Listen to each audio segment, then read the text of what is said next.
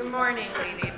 Um, I have been asked to give sort of an intro at the beginning of every class, just so there's sort of uh, people know where I'm going. So today, very, very briefly, we're going to be discussing sacrifices. Um, we talked last week, if you remember, the idea that the temple or the Mishkan itself can be seen as a microcosm of the universe to a degree. We said that there are different there are different areas. One is for the humans or the mortals, and one is reserved for the God. And so we're going to be talking today about the idea um, why, despite the fact that we think of God in a very, very different way than we did in ancient times, it goes without saying. Um, but what we want to look at today is the institution, really, of the temple itself, and more specifically, korbanot and how they worked, right? How they functioned. We talk about korbanot and one of the things we're going to talk about in the next class is how I think on some level, even if we don't admit it, we imagine that we are more sophisticated and more um, refined, and we would never do something so barbaric. And we sort of look at it as, oh, those poor Jews that they were still pagan in mindset and they needed the korbanot, but we, we've evolved. We're going to talk about that evolutionist uh, approach next week and whether or not it's valid. There are certainly uh, many that would argue that it is. We're going to look at what the what the sort of dangers are when we think in such black and white terms. But in order to even have that discussion, we need to talk first about how korbanot worked, what they were, why they worked the way they were, and what I think we're going to do today, what I hope I'll be able to do today, is give a relatively broad overview, um, but really redefine how we conceive of sacrifices altogether. So if we're going to start, um, oh, I did take the sheets. Okay, so what, if I asked you, korbanot, free associate, what is the one word that you think of when I say korbanot? Blood. Animals, blood. But they're not all korbanot. They're gifts to God because they could also be. You know, the the, the korbanot that, that were bread. Yeah, but that was only if you couldn't afford an animal, right? In an ideal sense, you should be bringing an animal. If you can't, you could bring a bird or you could bring a grain offering. But the ideal korban is an animal. There's no argument, right? What else? Huh? Oh, the poor animal. We have so many animal rights. By the way, I'm a vegetarian, just to clarify, because we're gonna. I'm gonna sound like I'm very, very pro spilling blood of animals, and I'm not necessarily. But um, we do have to just talk conceptually what's going on. So we know, and we've been talking a lot about this since the beginning of the semester, how anthropologists really talk about the way in which, if any culture wants to pass down values, right, not just memory. We talk about memory, for example, when we're going to get to the rituals of the chagim.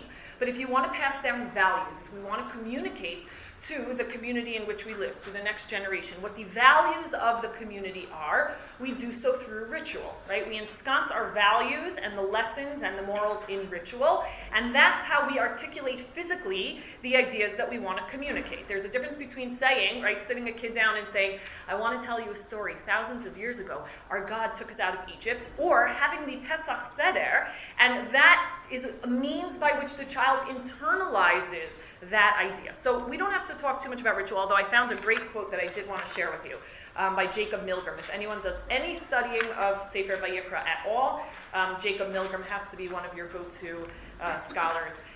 Ritual is the poetry of religions that leads us to a moment of transcendence. When a ritual fails because it either lacks content or is misleading, it loses its efficacy and its purpose. A ritual must signify something beyond itself, whose attainment enhances the meaning and value of life. Okay, I, I think you'd be hard pressed to find a better sentence that encapsulates really everything we're talking about. So Sefer Shemot ends. Hashem tells Bnei Israel to build, or he tells Moshe, and Moshe passes on to Am Yisrael to build a Mishkan. And Vayikra starts, the very beginning of Vayikra really begins with the uh, rules of the sacrifices. So what you have on your sheets here, because we're really spending just two classes on incidents or things that appear in Vayikra, that surface in Vayikra. But what I wanted to do, what I thought might be helpful, is to see Vayikra sort of from the broad structural, right, sort of the bird's eye view. And we're going to see at the end of class why the structure of Vayikra is so important. Okay, so if you look at your sheets, one of the things you'll notice, and you have this in the big box on the right after Milgrom's quote, what you'll notice is that the outer prakim, or excuse me, the outer sections, the first and the last section, parallel each other. So the entire Sefer Vayikra is flanked by ritual, which doesn't surprise us because what we're talking about is the way in which ritual gives shape to what God is trying to communicate or to what we are trying to communicate. So the outer sections are ritual. Chapters 1 to 7 are specifically the rituals of sacrifice how we thank God, how we apologize to God, and we're going to get into a few more details. And the last closing section are the rituals associated with the festivals, right, with the chagim. And so it's the rituals of remembering, the bringing of the bikurim, the bringing of korban pesach, etc. Okay? Now, bracketing, or right inside the ritual brackets, we have the priesthood. And that makes sense. And we're going to talk about this because really the priesthood is what? What is the institution of the Kohen? Correct. They're the conduit between the people and Hashem. Right? And it's interesting, one of the things we're going to keep in mind, um, there are very specific rituals about the Kohanim, who they're allowed to marry. They can't, they themselves cannot have a moon, right? We're going to, but we have to remember, it's not just that the Kohanim represented us to Hashem, they also represented Hashem to us. And so the specific rules regarding the Kohen and what makes a Kohen eligible for the task is something that we have to remember. It goes in both directions. They represent us to God and God to us. And so the, the qualifications that we have, the, Kohen, the Kohanim are ordained in those second chapters. And then in the second to last section are the qualifications for the Kihuna. Okay? Moving further in, and again, this comes as no surprise, are the laws of purity. Okay, and why does that come as no surprise that those bracket the kihuna and what's at the center of the sefer? Because purity is a prerequisite for any of the avodah in the mishkan. Okay, and then we're, what we're going to see in a moment is that there's a difference between the first section, which speaks of ritual purity, and the second one, which speaks of moral purity. And then at the epicenter of the book, which we're only going to understand in an hour and 13 minutes from now, is Yom Kippur. Okay, Yom Kippur is the center. It doesn't. It's not listed with the Chagim and it's not listed with the other sacrifice, for example, of Korban Chatat. It's at the epicenter of the books. Book, the highlight of everything is the Yom Kippur service in Prakim Tet Zayin and Yud Zayin. And so what we're going to look at today is why that is and how that structure sort of enables us to make sense of everything we're talking about. I'm putting a name on the board because most of what we're going to be doing today is really based on his um, research. He has a number of books and many, many articles. Uh, a man by the name of Jonathan Klawans. But I do want to clarify that he builds, meaning everything that he has written in the last number of years, he is building on, and he speaks about this in the intro chapters, and really anytime he's building on the work of a previous scholar, for example, and again, names that you might may or may not recognize, Jacob Milgrom, who we just saw, Tikva Frymer-Kensky, Jacob Wright, meaning scholars who have been working on Mary Douglas, some of you may know her name, have been working on the concept of purity and impurity for years, and he's sort of building on it, and I find his understanding of Korbanot to be really, really compelling and also great uh, sort of making sense of ideas that we did not understand, and I'm just going to put this out there, maybe we'll deal with it a second, a separate time, because Chazal later on in history begin to conflate the categories of ritual and moral impurity for a whole variety of reasons. Number one, to sort of prevent intermarriage. Okay, I'm putting that on the side because I know it's an unfair tangent to touch upon, but meaning the, the understanding that we're going to be addressing today is more based in the pshat than the later understandings of impurity. And for those of you who could jog your memory who were in my Ezra Nehemiah class, I think like five or six years ago. We talked about why in Ezra's day he started to talk about impurities within sort of one rubric instead of distinguishing. Okay, so if we can look at now, there are two organizing principles that we're going to be talking about today that are really at the heart of sacrifices. One, what is this fancy word that the Rav used to love quoting in his works? to imitate, correct, right? To imitate God. We like to be like God. The things that we do, we are meant to be imitating God.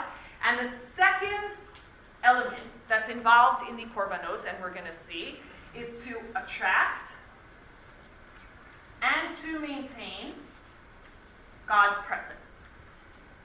Okay? That's, these are two elements, are really the cornerstones of what korbanot are like. But in order to understand what that is, we need to go all the way back to the beginning. Now, I mentioned that when we talk about tum'ah, okay, and anyone who has learned Mishnah and Gemara, and really the way that we think of tum'ah today, we imagine there's one type of tum'ah. So if I say tum'ah, what do you say? What? Tumat mate. Tumat nida. Throw out others. We think of things that make us impure, that we are not eligible to do pure things.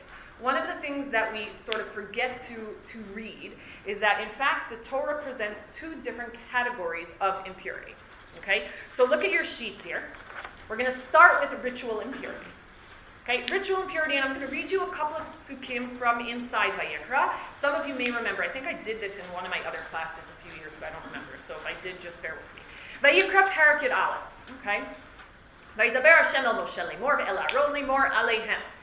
Zabru el bnei Yisrael lemor. זאת החיה אשר תאכלו מכל הבהמה אשר על הארץ, Kol mafresa parshsa v'shosat shesa. Hashem is describing all the types of animals that you are allowed to eat, and then he mentions the types that you're not allowed to eat. And jump down to pasuk He says, "Ve'eta shafan kima ale geirahu ufarsa lo yafris." Right? If they only have either split hooves or chew their cud or the reverse, but don't have all the qualifications of a kosher animal, tamei hu lachem. They are impure. Good. Next one, וידבר שם אל משה לאמור, אדם כי יהיה בעור בשרו, שאת או ספחת או בהרת. if you have any sort of skin disease, what is what happens? El Aharon HaKohen, O El Achad Mibanav HaKohanim, and then of course the Kohen will go through, he's going to look at it, he's going to inspect it, and go to Pasuk Dalid, Im Baheret Livanahu or if it is in fact sarat, and it jumps down, uh, amok ein mar'eh min ha'or, and it's giving all the qualifications. How do we know the distinctions, right? How do you know it's not just psoriasis? But if it is, v'hizgir ha'kohen et ha'naga shiv'at yamin. What happens to him? He is Isolated. Right, it's a very timely topic. He is isolated on a on a cruise ship for seven days. Vayidaber Hashem el Moshe lemor. Next one. Daber el bnei Yisrael lemor isha ki dazria v'yelda zachar b'timan. It's going to list and list and list all these different types of ritual impurity. Anytime someone comes in contact with the dead, anytime someone has some sort of bodily fluid, or in particular, we're going to see why this is important, a genital fluid, gives birth, comes near dead, comes near uh, creepy, right? The creepy crawlers are tameh. They become tameh. That is ritual impurity. And that's what most of us think of when we free associate and think of impurity.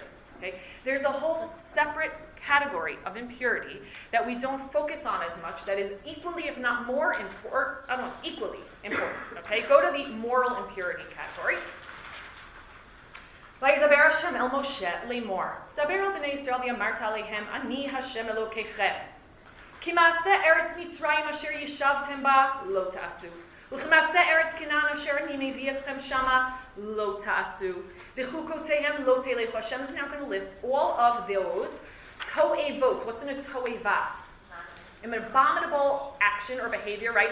To'ava, um, chanaf is also one of the shorashim that we see a lot. Et mishpatai tasu vet hukotai tishmoru lalechet bahem. Do what I tell you, not what all of those other people did. Okay, and then it goes through and it lists all of the, in this case, arayot, but if we were to read through and really do a proper study of moral impurity, it involves three main averot. If you had to guess, gilor arayot, shvichut damim, murder, and avodah zarah. Okay, why Chazal, what Chazal call the three cardinal sins, but we never actually talk about it in the context of Tum'ah. Jump down to Parak Yud right underneath it. El ha'avot ve'el litam abahem. Going to a magician or to a sorcerer or a witch is another way to absorb or to, to uh, engender this moral impurity, takum, etc., etc. Dump down to the flip over, excuse me. And the next two psukim are the most important. Okay? It says, Al, this is after the list of all of the sexual prohibitions. Al titam bichol ele. Do not become impure through these immoral behaviors. Why? Because the people that were living in this land, when Moshe is speaking in the desert, so the people that were living in this land before you, they engaged in all these types of behaviors. And what was the result? Vatitma haaretz va'ifkod avona aleha. The land, what happened to the land? Well, first it absorbs the impurity. And so what is the result? Et. So it spits you out.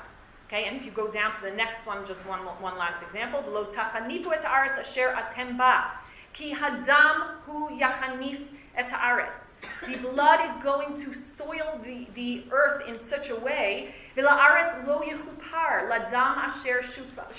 ba. Ki Right? And again, we remember this all, we already learned this. Where did we learn that the land absorbs the blood? Kayin. V'lo titameh et ha'aretz asher tam yoshvim ba asher ani shochen b'tocha ki ani Hashem shochen b'toch b'nei Yisrael. And there's an implicit warning, it goes without saying. If the land spit them out for doing these things, then you better, you better watch it. Okay?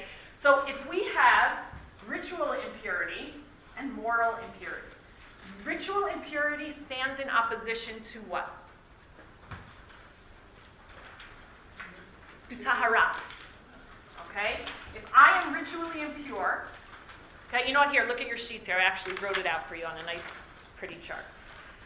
Two different impurity types. Ritual impurity. The source is natural processes and substances such as birth, death, bodily flows, certain animal carcasses, human carcasses. Now, by the way, ritual impurity, is it sinful? No. It's almost, it, I'm not saying almost, it is unavoidable over the course of a human life to not become ritually impure at some time. And go further, some mitzvot require that I become ritually impure. It is my obligation to tend to a dead body and make sure it's buried properly. That will render me impure. There's nothing sinful about ritual impurity except what? Except if you are impure and you venture into the place that is tahor. If you are tamei, you cannot cross into a place that is tahor. You cannot show up at the Beit HaMikdash if you are ritually impure. Okay? Now, the effect is the temporary contagion, right? The person becomes temporarily contagious. How do you get rid of ritual impurity? So there's different rituals that you can do. You can go to the mikvah, you can wait a certain amount of time, you could do the para aduma if you're tamei lamet. There's all different ways that you can purify yourself from ritual impurity. Okay? Now, moral impurity stands in opposition to what? It's not tahara. If a woman is suspected of being an isha sota, so she's morally impure, there's no better case of a morally impure, where do we bring her? To the Beit HaMikdash. Okay? Moral impurity does not stand in opposition to tahara. What does it stand in opposition to? Um, close. That's what we have to do to render us pure again. Kedusha. Hmm. Oh my. Someone remind me to keep closing this as I'm talking. Kedusha. Kadoshim tihiyu. You You need to be holy. You need to behave differently than the way all these other people are behaving because ki kadosh ani Hashem, and we're going to talk about that in a second. And so moral impurity stands in opposition to kedusha. Okay. Now, how do you? Now, is moral impurity catchy? Not from person to person, but what catches moral impurity? Two things. Society? Be more specific. You're talking in sort of very right metaphorical terms. Impurity is real in the Torah, not moral. impurity. Oh, yes, sorry. Yes, yes, yes. Ah, okay, excellent. Sorry. More. I was speaking more. The two things that absorb moral impurity, that are affected by moral impurity, is the mikdash with all of the kelim inside, and the land. Okay? If those places now, why is it a problem if they become morally impure? Well, we can't serve Hashem. Why?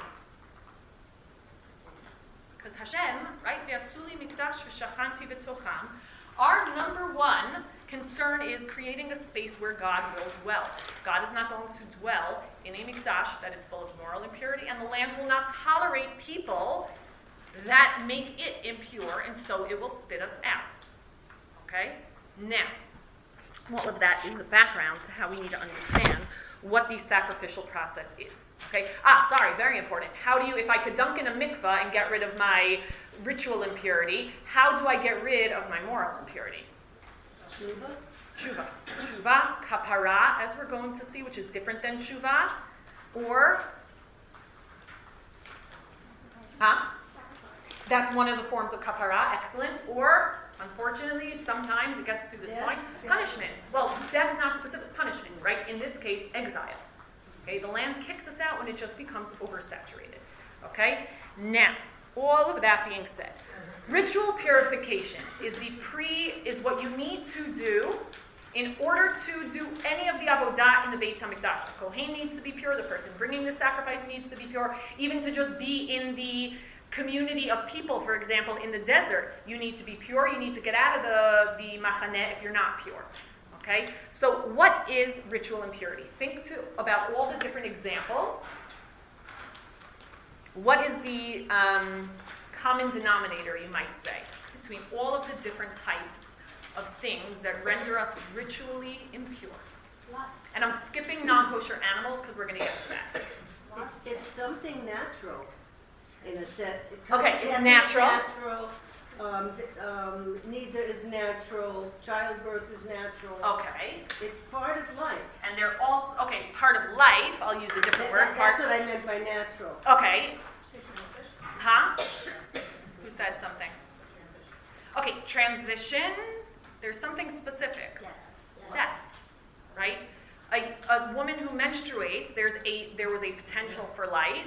And that's no longer there. And so it's associated with the death of that potential life, right? The same goes for a male emission. The same goes for the skin diseases. We know when Moshe and when Moshe and Aaron were talking about Miriam Sarat, right, they refer to it as almost death, right? Because the, the flaking of the skin is reminiscent of the decay of the body. So everything, all of the tumot that we associate a dead body is associated with death. Okay? But someone asked a question on that. Because there's an element missing. Death doesn't account for everything. If a woman menstruates, so she's too, she's tamei, yeah. Took a lot of uh, birth. Um, And there, we can- a later, so you're there. So meaning, be even more specific, yeah. well, there, I mean, to put a later parshan refers to God. Ah, that's interesting. I love recursion. Um, okay, so I think there's definitely, I, but I think we're missing something. I'll give you an example. Okay, if a woman menstruates, so she's tameh. Let's say I'm standing next to someone who's bleeding, okay, bleeding from anywhere else in their body, and then they subsequently die, or but I leave before that happens. Okay, so I'm with a living body that's that's bleeding, that's literally causing. That does not render me tameh. That makes no sense if we're saying death is the only qualifier.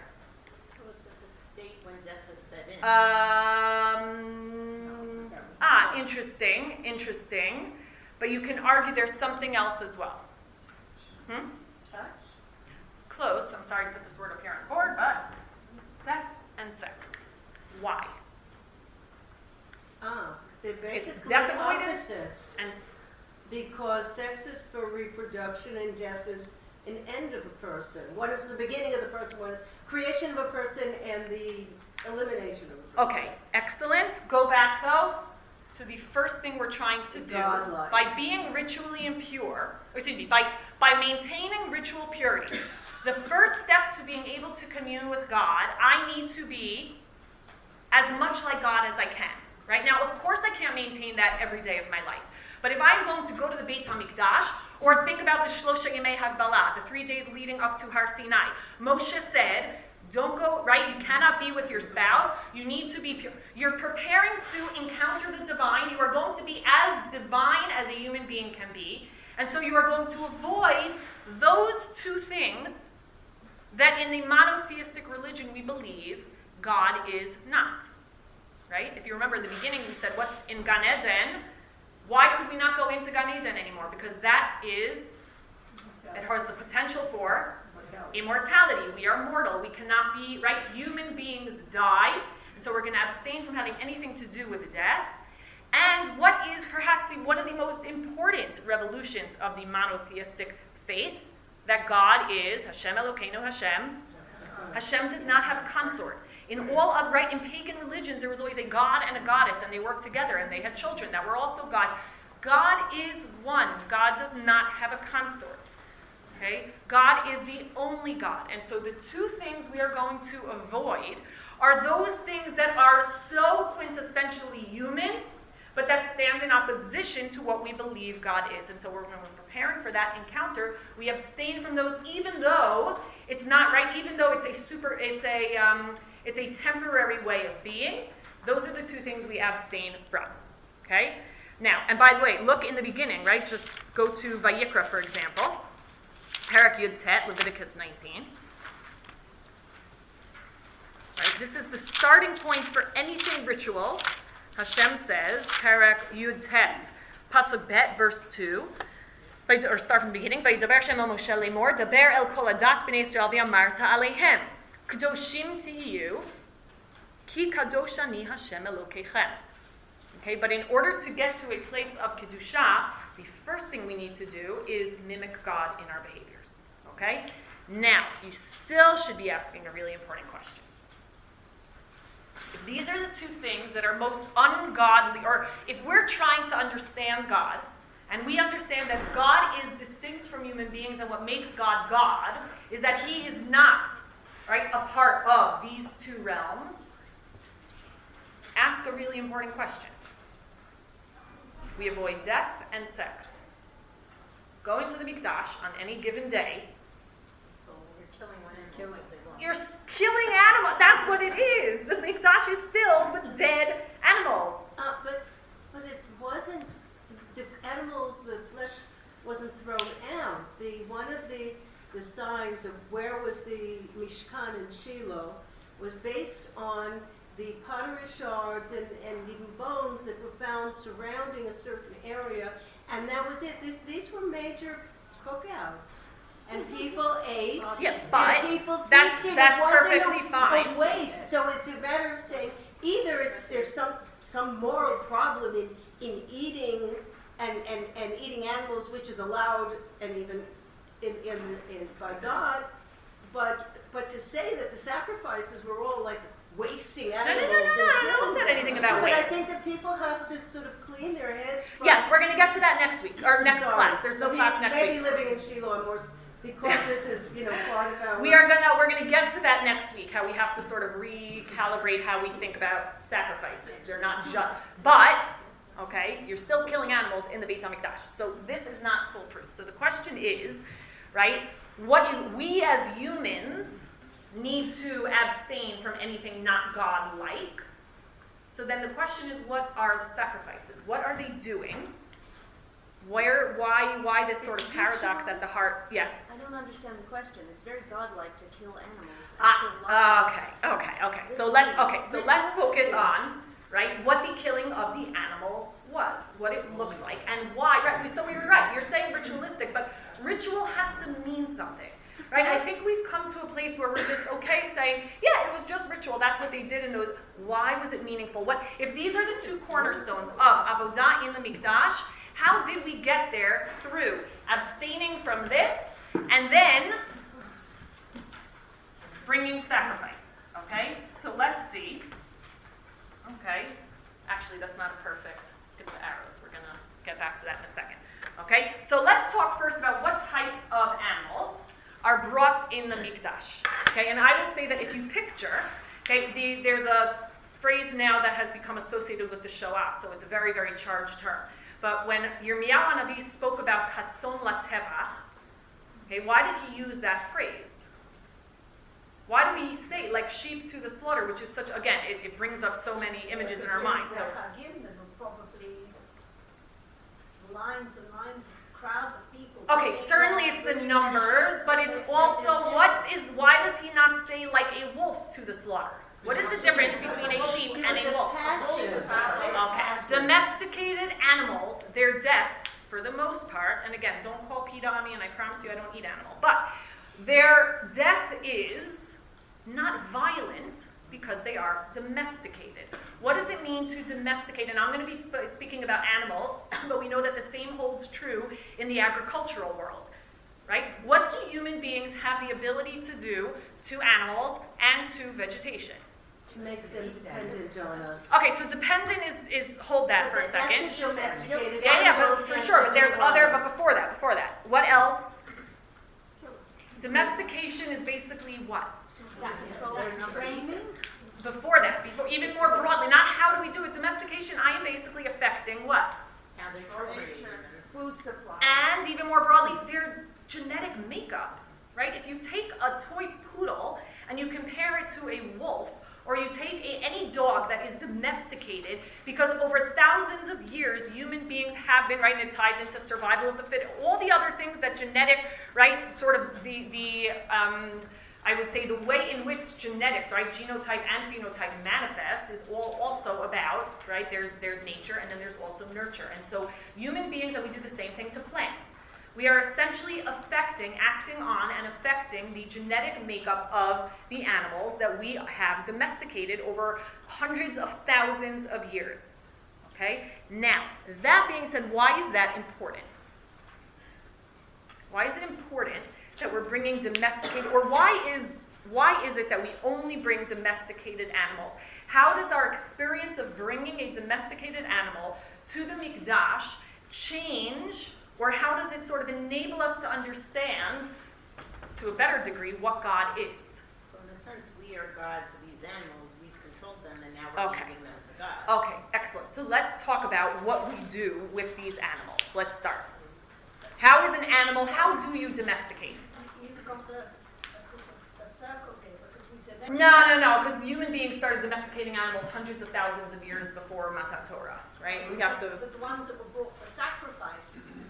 I'm saying, why is it specifically the calmer, more domesticated animals that are brought for sacrifice as opposed to wild? I can't go out and catch a deer and bring it in, right? Why is that? Why is it specifically cat, cattle and sheep and Birds. birds also? Some birds.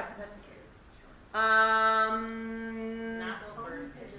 no, some are. Doves, doves. Doves. Pigeons also, you would say, no? Ducks, geese, chicken, Yeah, quail, even quails. I think, yeah. Well, we have easy access to them. They're Okay. part of our parnasa, Okay, and they're part of our, um, uh, we're, uh, okay. and everything, clothing.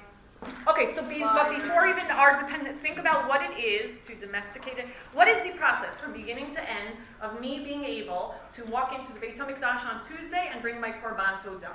Okay, what leads up to that? We have to pen the animals up, right? We are completely in charge of the animals. We separate the herds, okay? We ration their feeding. We sometimes have to kill selectively if, for example, there's not enough food for the, for the stronger ones to survive. What else? What else do we do? Specific with what we feed them. We, Invest in them in a way. we invest in them. We're careful with what we feed them. I can't bring an animal with a mum. So what am I going to do? What am I going to be very careful of? Protect. Protecting. I'm going to be checking if there's a stronger or purer animal, pure. I'm going to breed them with other healthy, strong animals, and the weaker ones are going to eventually, right? I'm going to weed out. I also can't bring an animal and their child on a mother and its child on the same day as a sacrifice. So what am I going to keep very careful watch of? Generations. familial relations, the equivalent, right now I'm making the jump here, right, but of arayot within the animal family as well. You're going to be watching very, very, very carefully. Okay? Now, we said it, right? Ruchi said it already. Go to Tehillim Perek Chaf Gimel, and we all know this, uh, 23. Right? And there are so many examples of this metaphor throughout Tanakh. But the beginning starts, the beginning of the Mizmor, Mizmor li David, Hashem ro'i lo echzar. Bino desha yarbitzini al nemnu haleni. If you go to uh, Tehillim Pei Tet, for example, 95, uh, pay, sorry, excuse me, Pei Hey, 95.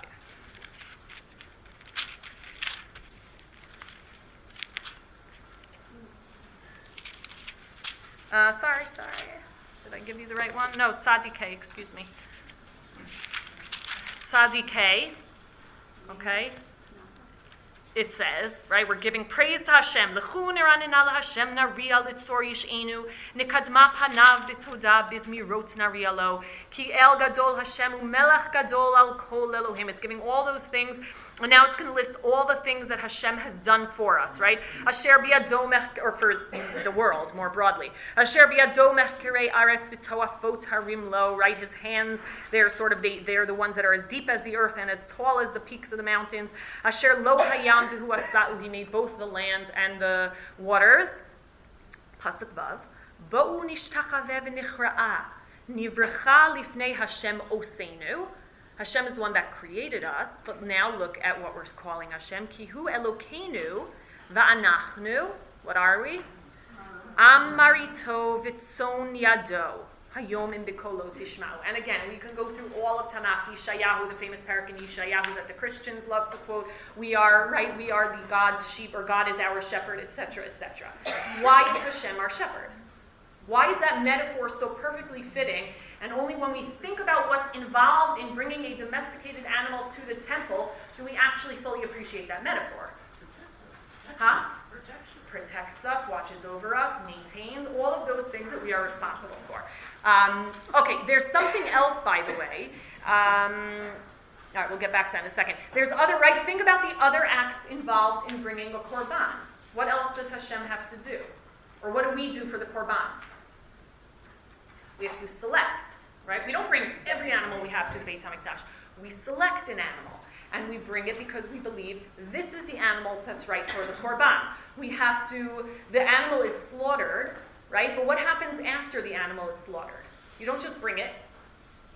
What is, what are we then responsible, or the co- we along with the Kohen? You have to cut it. You don't just. You have to cut out the fat for this one and cut out this piece for this one. What is another phrase we use? Collecting the blood. Collect the blood. Correct, right? There's a very intricate process. What, what's another phrase we use for Hashem? Hashem is. How do we talk about Hashem as investigating the innards of people? Hashem is bochen klayot valeh. Okay, just like we need are responsible for that animal that we brought, that we've been watching over for months, that we've been picking the right foods for them, then we open them up and we are bochen klayot valeh. And so part of the ritual that's lost on us is that way in which the person who was bringing the korban felt so much on like a god to the animal, because there he was doing all those things, but what also lies in the sacrificer's hand? The life and death of the animal. Okay? Nothing makes a person feel more like a deity than essentially uh, holding life and death in their hands. Okay? By the way, one other thing that's important, and we're going to see in a moment why it's important. How do you say, what's the word? I really got to get a bigger whiteboard. What do we say? How do you uh, say in Hebrew? Again, this is a, a, phrase that's lost on us because we forget the Hebrew, original Hebrew. If I want to eat something, if I'm going to eat my korban, what's the word I use in Hebrew for eat? What? Lechol. What's the word in Hebrew when fire consumes something? Same thing. No, lisrof is just to burn, to consume, what? Correct. Okay? So even the act when God's fire comes down and consumes is still the same. Again, it's lost on us because the because because translation often we lose things. But there's still that same experience. God will consume that which we offered up. We will eat it. And so there's this experience of this imitation of God. Okay? Now, what's the next question we need to ask? Hmm? What's our need for what?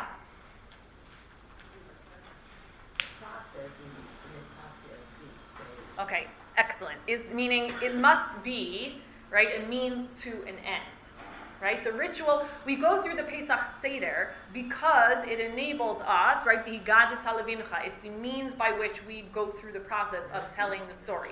So the question is, right, what you're asking, even though you haven't, right, is why do we care to imitate God? Why do we refrain from death and sex and take these animals and interact with them like they are people and feel like a deity vis a vis them? It goes back to a pasuk we read a few minutes ago. Not just about acting like a God so we feel like a deity. Our God tells us something specific. Kedoshim tihiyu. Okay? And Kedusha, I really got to get to board because Kedusha is not about ritual impurity. Kedusha is moral impurity. So phase two is about what? What's phase two? Phase one is acting like God and attracting his presence. Okay? How do we attract God's presence? By bringing. We're offering him something. How do we know offering attracts God's presence? You know that it does. How do we know that?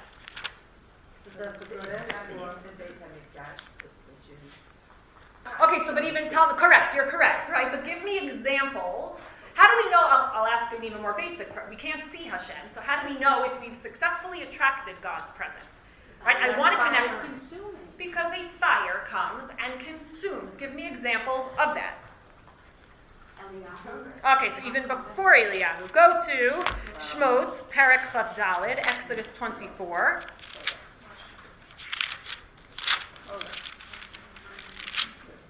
Shmot, Exodus 24, verse 17, and it says as follows. um, Vayishko, we could start even with the with pasuk tedvav. We read this last week.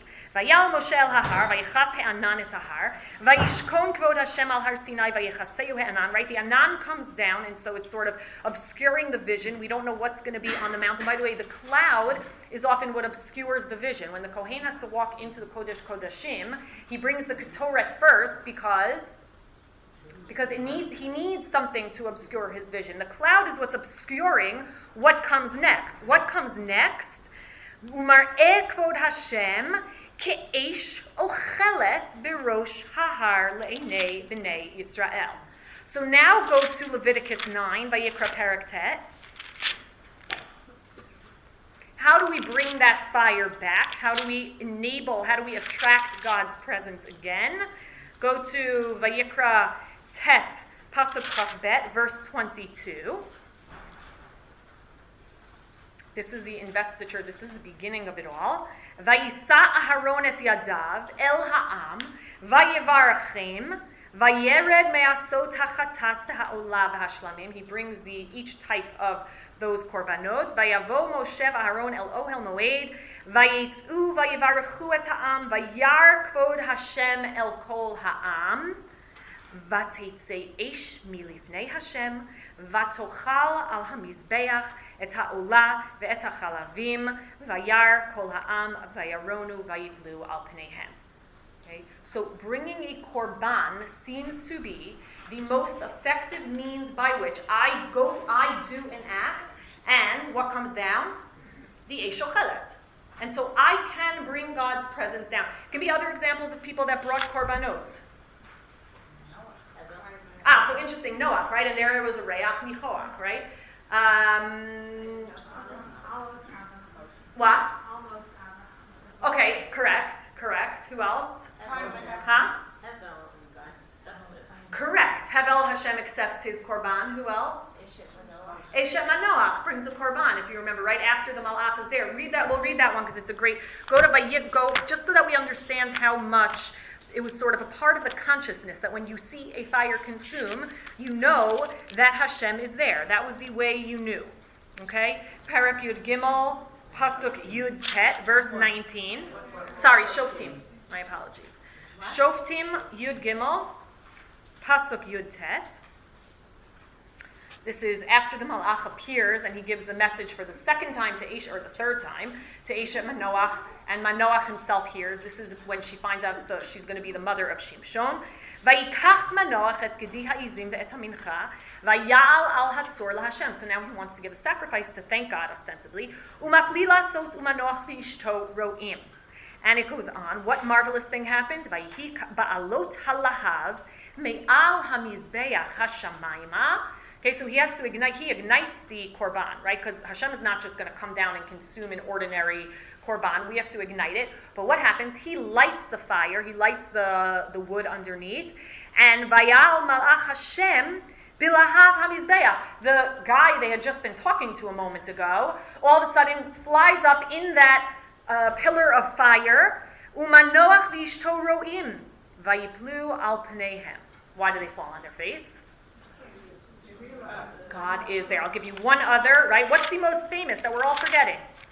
What's the most famous example? If you want to prove God is here, Eliyahu Hanavi, Parak Yudchet in Malachim Aleph. chapter 18 in 1 Kings. This is after an extended period of Eliyahu trying to convince people that he is the true Navi and to turn back to God after they had been turning to the Nabi Baal. And he goes in Parak Yud Chet, Pasuk, uh, Chet, or start with uh, start with the pasuk Lamed Vav even. Okay, it says as follows: And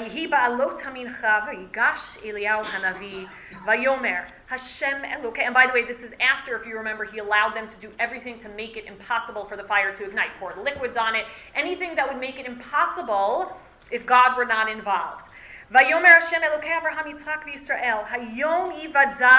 today, prove it. כי אתה אלוקים בישראל ואני עבדך, ובדברך עשיתי את כל הדברים האלה. ענני השם ענני, right? Hashem answer me. וידעו העם הזה כי אתה השם אלוקים. They need to know Hashem is the proper noun. They need to know that you, Yud Ke Vav Ke, are the God and not the other gods. ואתה הסיבות את ליבם אחורני, turn their hearts around. ותיפול אש השם, ותאכל את העולה, ואת העצים, ואת האבנים, ואת העפר, ואת המים אשר בתעלה לחיך. So Hashem went all out on this one, right? We needed serious miracle for this one. It consumed everything. Okay? And so, and then of course, what's the reaction?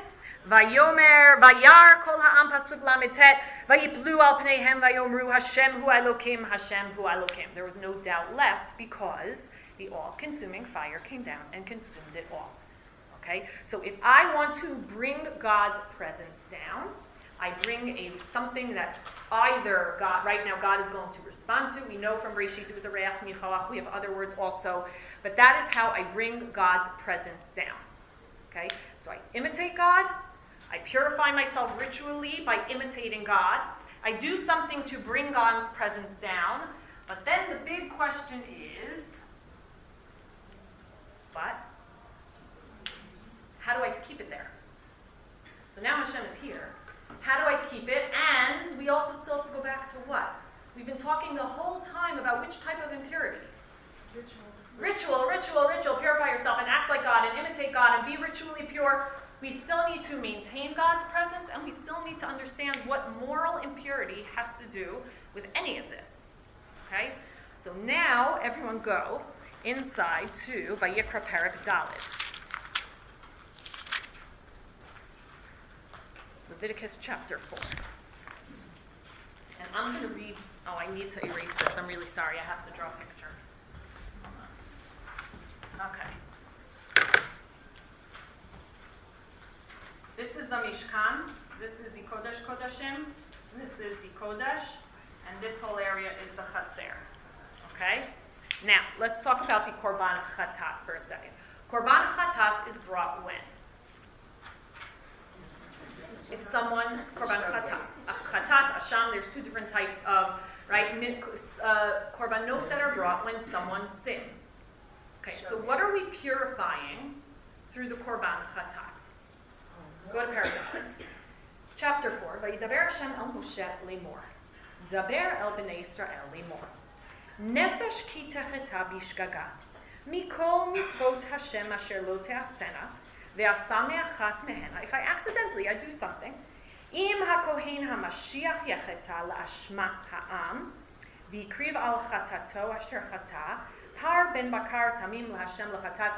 Don't, we don't have to worry right now about all the details, but there are gradations. Okay, so if a Kohen sins, there's one type of animal for him. If a, if a regular citizen sins, there's all different types of animals, and as we're going to see, different places where they're sacrificed.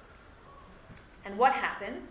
Pasuk Dalid, v'hevi et el petach ohel moed, lifnei Hashem, v'samach et yado al rosh hapar, he puts his hands on the animal, v'shachat et par lifnei Hashem, and he then sacrifices this animal before Hashem.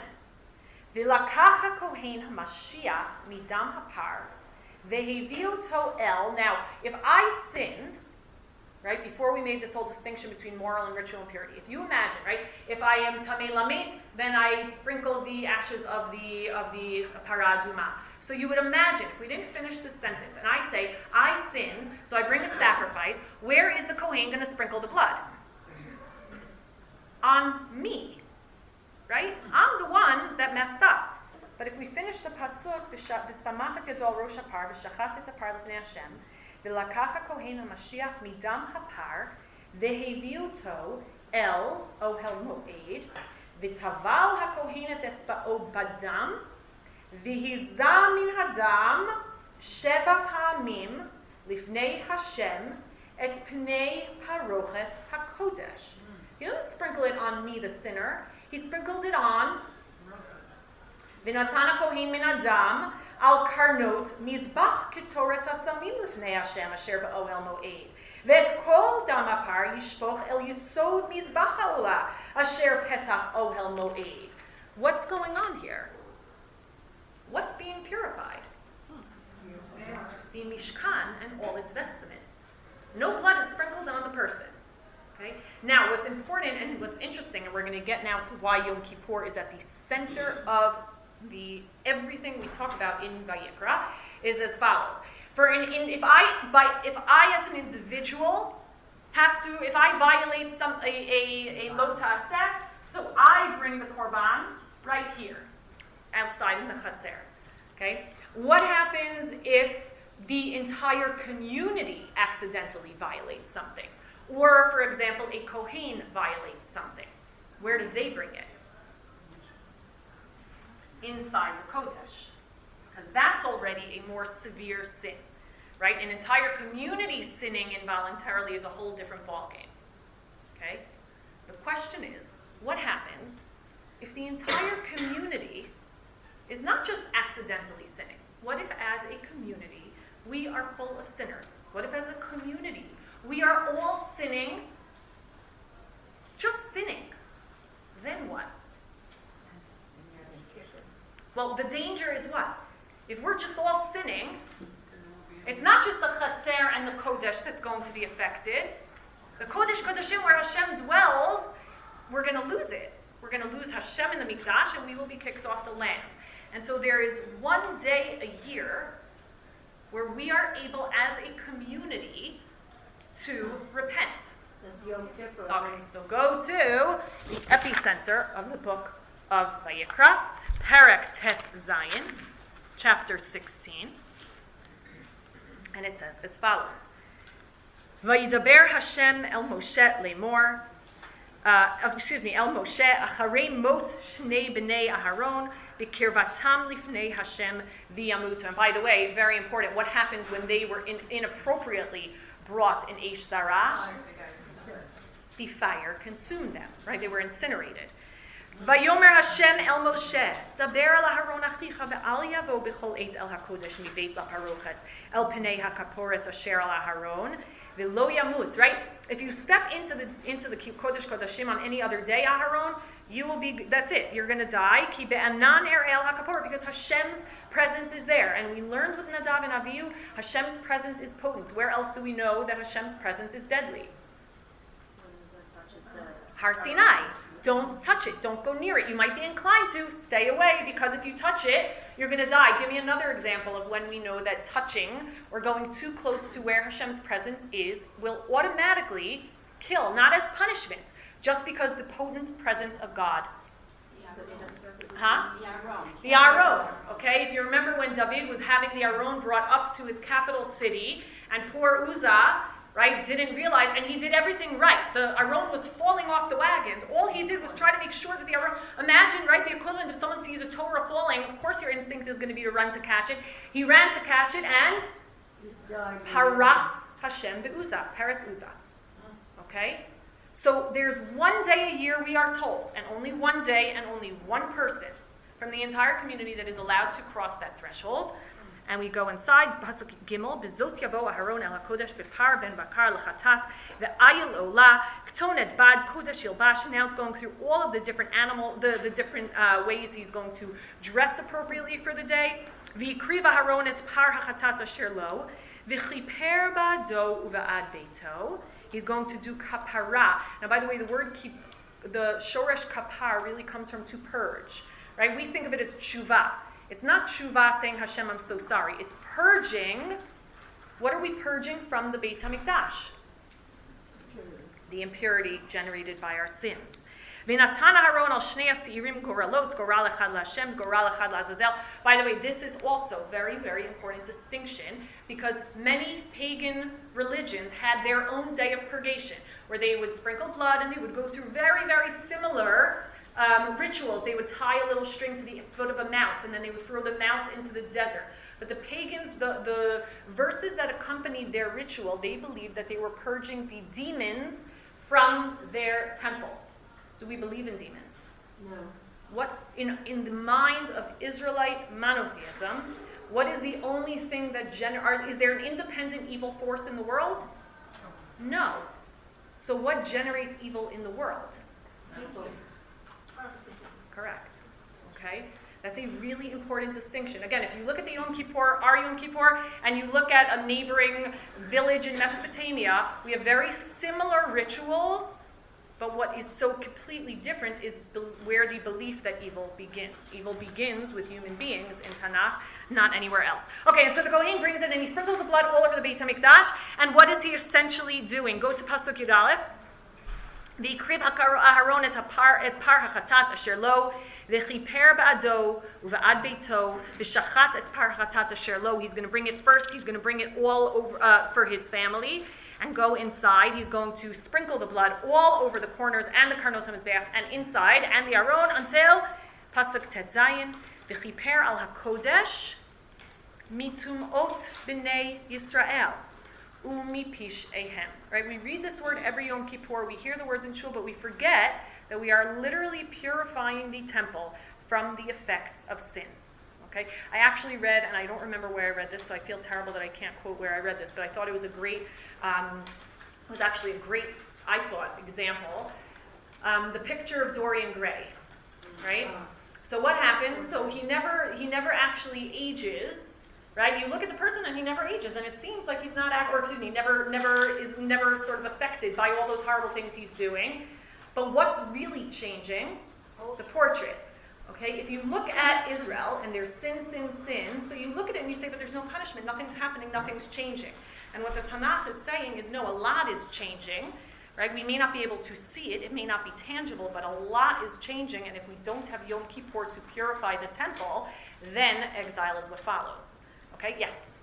You know, I was thinking in terms of what you're describing, that um, if people remember from the States, you know, the 4-H groups that were agricultural, and that kids would bring up a cow or a large animal, which eventually would be sent to the slaughterhouse. You know, they get a big prize. But the thing, I think one of the reasons why we're bringing domesticated animals is that the cost involved in raising these animals. We're Mm. invested in these animals. We're not necessarily. Oh, that's interesting. We're not necessarily um, uh, uh, invested that they're going to be offered for a korban, but it's part of our wealth. It's part of our standing. And I think if we get back to your quote at the beginning, that what happened when we were more uh, urban dwellers and we were not raising animals is that we paid for them. Uh, okay, so excellent. Hold that. Okay. Because I think we're going to talk about that in the next class. Urbanization changed a lot, and we see it reflected in the words of the Nivi'im.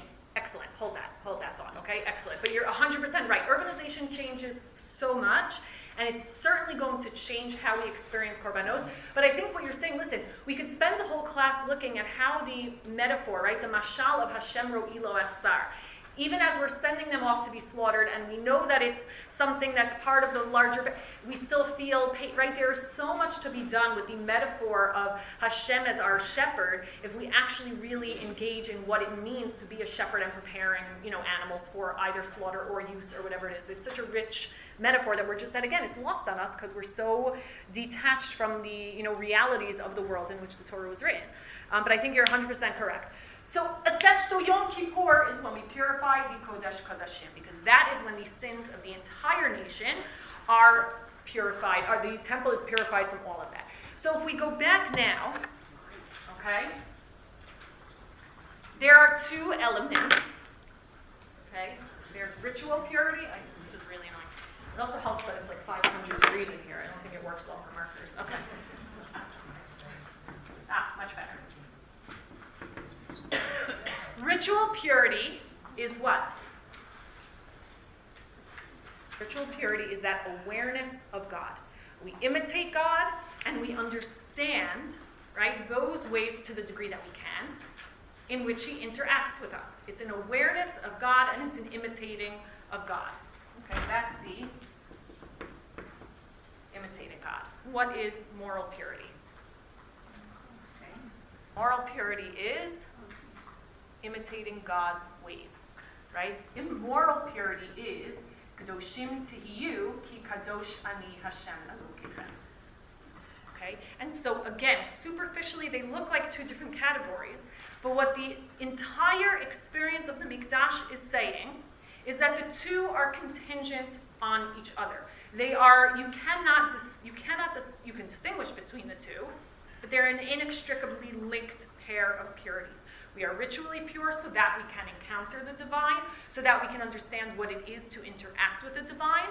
But in order to maintain Hashem's presence, we need to create a community where we are behaving in a godlike manner. And the only way to do that is to follow the rules that Hashem outlined in the Torah, where He says, here's how you create a society that is most uh, righteous and most moral and most ethical and all the other things that Hashem expects us to do. So that is essentially, um, again, the way that I understand the whole Sefer Vayikra and how the sacrifices play in, and why Yom Kippur, right, even though it should be with the festivals, is at the core of it all. Because the only way to really maintain Hashem's presence is that. I'll also say one other thing that I think this also helps us understand is the idea, right? What we say, Kol Yisrael Arevim Zelazeh, we think it just means I'm responsible to help other people. What we forget is that the Torah conceives of the community as sort of equally codependent the individuals in a community, if everyone around me is sinning, or if I'm sinning, I'm messing it up for my neighbor, right? So I think in today's world, we think in very independent, we think of ourselves and our private relationship with Hashem and how my own spiritual welfare and what that looks like. And what I think the Tanakh or the Torah is consistently repeating over and over is that there's no such thing as just your relationship with God. It's what is your relationship with God within the broader community, and what does the community look like, and how are you impacting the community to ensure that Hashem, that really you are building, right? V'yasuli mikdash v'shachanti b'tocham. So that is how I understand, or Jonathan Klawans has enabled me to understand these ideas. Uh, yeah, questions. I'll start and I'll just work my way up. Is this, is this combination anywhere else, or is it just in Judaism? Um, listen, uh, that's interesting. That's interesting. Listen, there were certainly, I will say this, I can't answer your question perfectly because I don't know enough about the other sacrificial systems. I will say, um, Mm, I will say we are not the first to say that God cares about ethics, right? Or I will say we're not the first people to put ethics at, at the forefront of what a society looks like. The Egyptians talked about being kind to the widow and the orphan, right? We're not the first to originate these ideas.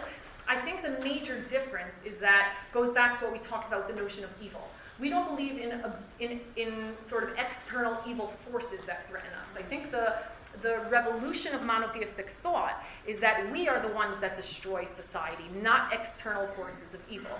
Um, I think that's the unique. We're never purging demons from our midst. We're purging sin from our midst. That's a big, big difference. Yeah. I, I I mean, we're talking here about Yom Kippur as the day for, for Kapara, for purging the sin of the whole of the community. but what if the community had sinned like six months before Yom Kippur? So that's it. It seems that there's one day a year. Again, it's hard to understand exactly. It seems there's one day a year Hashem allows us. We know it's not that you know the next day you turn around and God punishes. We know that there's such a thing as a.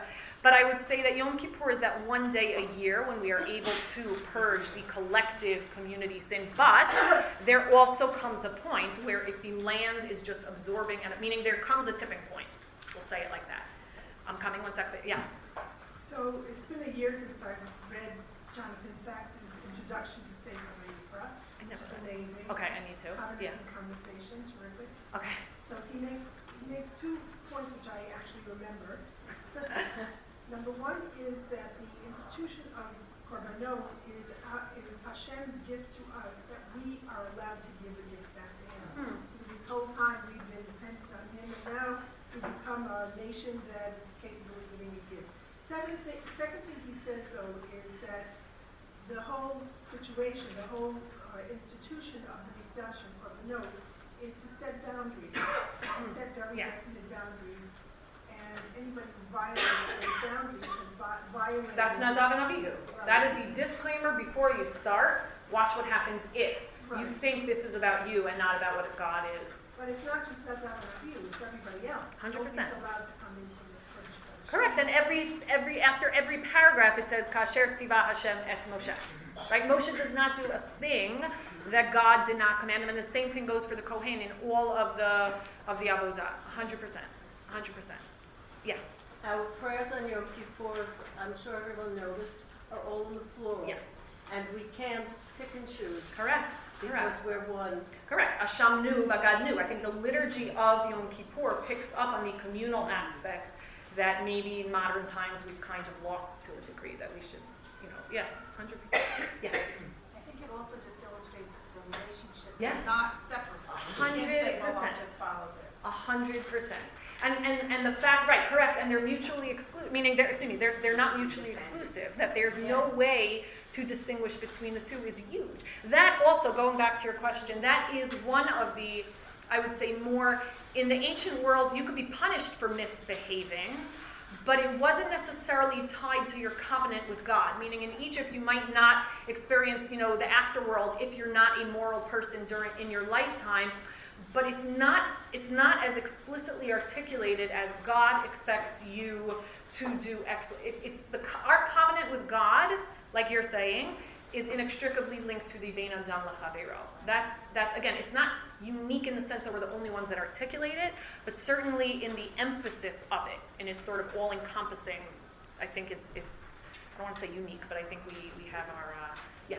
So if prayer today is meant to replace sacrifice, do you think that that it takes on some of the same structure or it's a separate structure? No, I think to a huge degree it's this. Again, I can't say exactly, and I would have to sit and think before I just, you know, answer off the cuff. But the whole idea, right? The first thing we do, if you think about it, right, the first thing we do is acknowledge who God is. We praise God. You can't step into talking about to God and asking Him for things until you first spend all that preliminary, right, time thinking about God, reflecting on God, what His role is in this world, praising God. All of that is the first coming to understand God, and what follows after is everything else. But how do you? But it doesn't really have the same structure. Um, the attracting maybe and maintaining the entity. Um, interesting. In maybe not in as tangible a way. Um, listen, if you think about the Inuyim on Yom Kippur, it certainly is, right? We're not eating, we're not, right? There's all of those things that we're not doing on Yom Kippur is very similar, right? We are trying to get into a godlike state, right? It's the Inuyim, I would say, are the most similar. Um, but I think all of, of right, sort of the the Dirabanan mitzvot is all part of. That's one of the things that Chazal talk about is if you do X, Y, and Z, Hashem's Shekhinah is there. We mentioned this a couple of weeks ago when we were talking about the temple, right? So many of the mitzvot are articulated as if you do this act, Shekhinah Shora B'neihem, right? There's so so much of rabbinic Judaism is about um, bringing God into our presence. But again, it was also a different slant because in the Mikdash we have that place we're going to, and we are going to visit God's dwelling. And in post-exilic Judaism, we need to bring God into our just little shacks. How do we do that? So it's slightly different emphasis. Um, but again, eh, Chazal were very clear that nothing they nothing they were saying, halachically speaking, was new. It was all drawn from the precedents. Um, the, I'm trying to think of, I'm, trying, I'm blanking on the name of who does the best job of this. Why can't I think of the name? It's driving if five seconds after class ends, I'll give you the name of the scholar that did. Um, really, the seminal, I think, work on the transition from biblical to, to rabbinic Judaism. What's his name? Yeah. Next week we're not. No, no. Next week, no. Yeah. So you said a kapara was, was actually a purging of sin from you. Uh, Jonathan Sacks also makes a point of kapara, meaning cover over. So because from the ancient cognates, we're not sure if it means, right? Sometimes it means to cover over, right? The way the way that you would take paint and cover over a stain on the wall, or if it means to, because meaning in the original, the kapa, K, pay, you know, R. We're not sure where the word origin. I don't know if this is what he's basing it on, but right. But even from the other ancient cognates, it has two different meanings, and we're not sure which word it's drawn from. But even caporet, the word caporet, which is in Yeah, yeah, yeah, yeah, hundred percent. Um, but again, I don't know that to cover. Oh, um, I have to look back. I remember reading years ago how the words, the etymology is not even so different if you're saying to purge or to cover over. But I have to look back and see why. because what is the goal of Yom Kippur then? Is it to cover over our sins or is it to purge our sins? That's my question. Um, yeah, but again, I'm not sure. Right? If you talk about a dirty wall and you cover it with a fresh coat of paint, again, we're using you know tangible ways to talk about what we're really talking about. It's still there, it's underneath. And it's still there. Yes, but again, what's actually purging? You know, meaning what are we actually purging? I'm not sure if we're actually doing something so different, or the the, the you know language we're using to talk about the process is different. I have to think about that. Sabina over, because you're uncovering. Ah, interesting, interesting. Ah, that's interesting. What did she say? The sagina hor comes from. Ah, that's interesting. That's interesting. All right, have a, oh, and have a wonderful week next week. We're on break, so have a great week. Come back prepared to learn a little bit about why we have to uh, humble ourselves when we talk about korbanos.